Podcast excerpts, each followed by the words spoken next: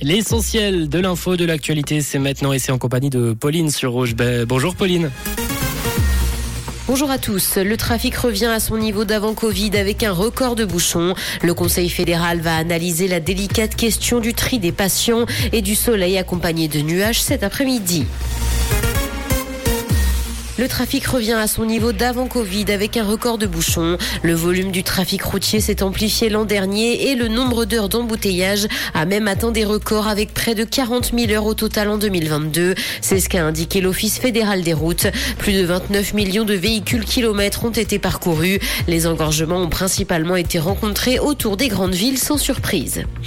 Le Conseil fédéral va analyser la délicate question du tri des patients. Les États ont accepté un postulat hier qui demande de modifier les bases légales pour réglementer les décisions de tri que les hôpitaux sont amenés à réaliser aux soins intensifs.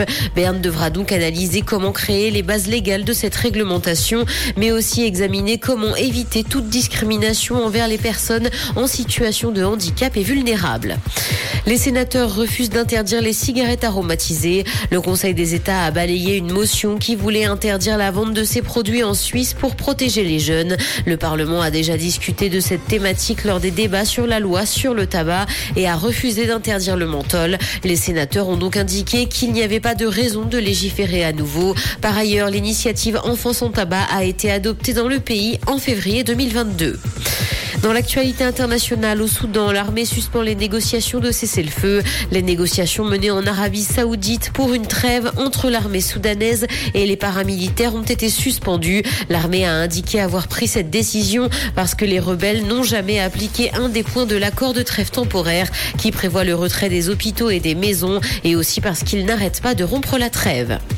Selon certains experts, l'IA pose un risque d'extinction de l'humanité. Le créateur de ChatGPT en fait d'ailleurs partie.